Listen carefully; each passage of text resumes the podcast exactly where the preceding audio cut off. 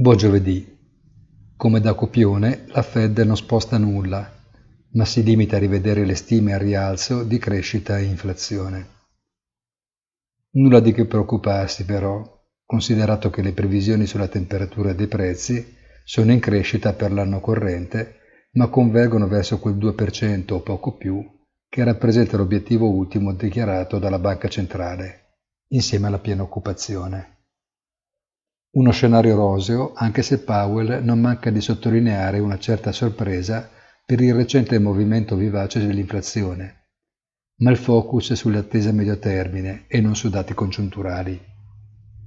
Mentre di tassi non è caso di parlarne, il tapering entrerà tra i temi in discussione già dalla prossima riunione, che sarà però il 28 luglio, e quindi di fatto rinviata a settembre, a estate conclusa.